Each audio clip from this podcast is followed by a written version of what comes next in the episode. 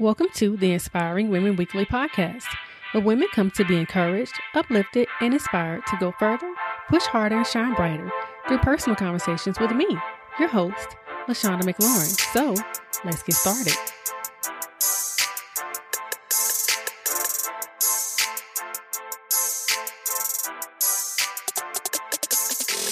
Hello, everyone, and welcome to episode 134 of the Inspiring Women Weekly Podcast.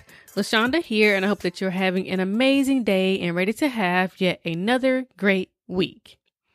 I love the saying, your past doesn't have to define you. It is so true, and it is such a great reminder that what you've gone through in the past does not have to be a reflection of who you are today. However, I do believe it is very important to realize and understand that your past can impact you. It may not define who you are, but your past can be very impactful.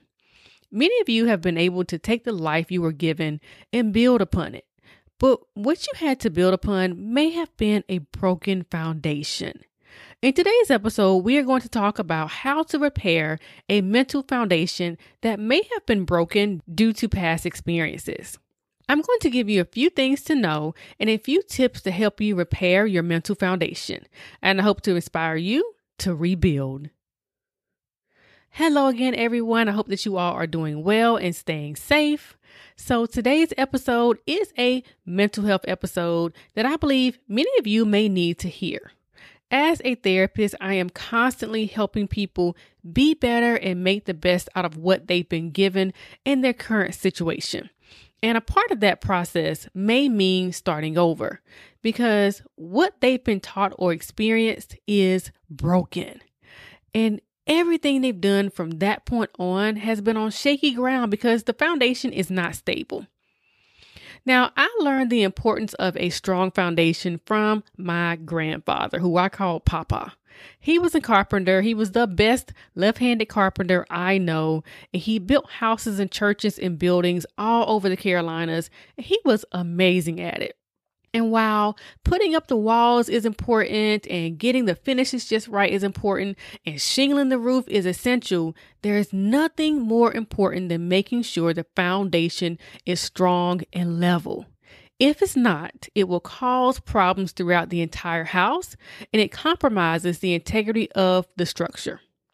So for most of us, we didn't get to choose our foundation. Our family was the ones that laid that foundation from us, our parents and everyone who helped raise us. Some of us were provided strong foundations, stronger than others. But honestly, y'all, it doesn't take much to put a crack in your mental foundation. One traumatic experience, one bad relationship, one neglectful parent, and a crack can appear in your foundation that can do years of damage and take a lot of work to repair. So what does a broken or damaged foundation look like in your life? Well, it can show up in your thoughts, your feelings, and your behaviors. Some of the negative thinking about yourself and others comes from your foundation. Those experiences that you had as a child where you didn't receive positive affirmation. You weren't told that you were pretty. You weren't acknowledged. You were picked on or bullied. Your parents and your family may have said hurtful things about you. All of those things could put cracks into your foundation, and now you wonder why you have a hard time saying nice things to yourself. You don't see yourself as beautiful. You think negatively about yourself, and you don't trust other people. Those experiences shaped your foundation, and now you are thinking in ways that make it hard for you to build your house of self-esteem. A broken foundation can show up in your feelings.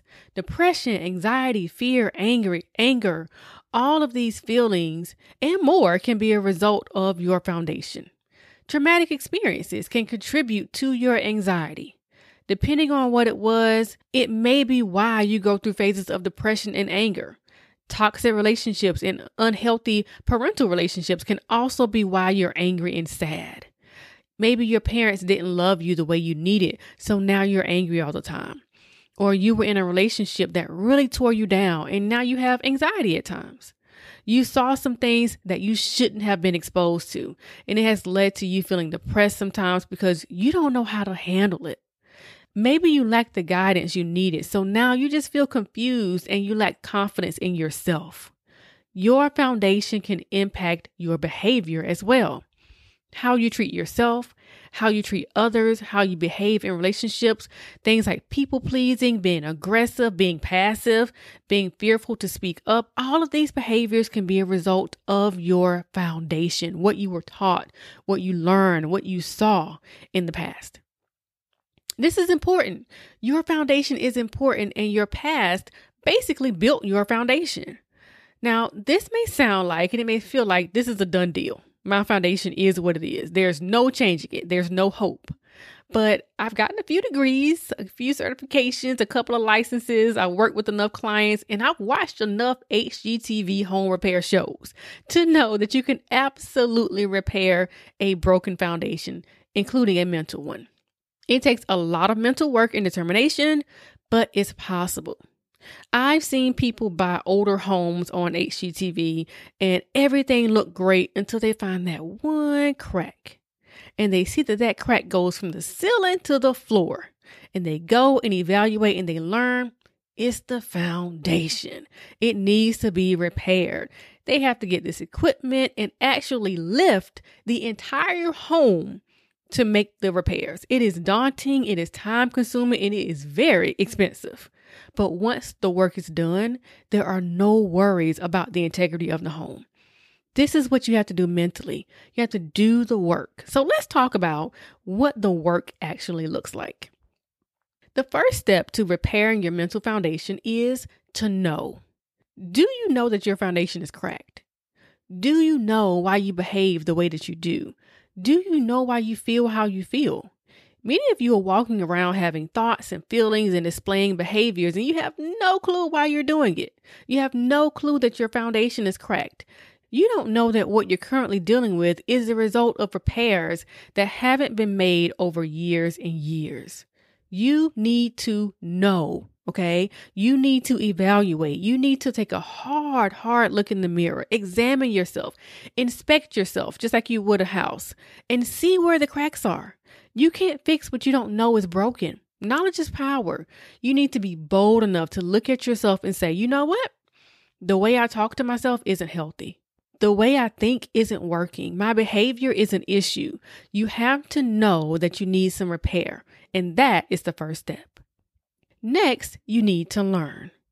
Now that you know there's a crack or multiple cracks, you have to learn what the problem is and learn how to fix it. This is a major part of therapy. You can also do this through journaling and talking with yourself. It takes some real introspection to do it by yourself, but it's definitely possible. Learn how your past is impacting you.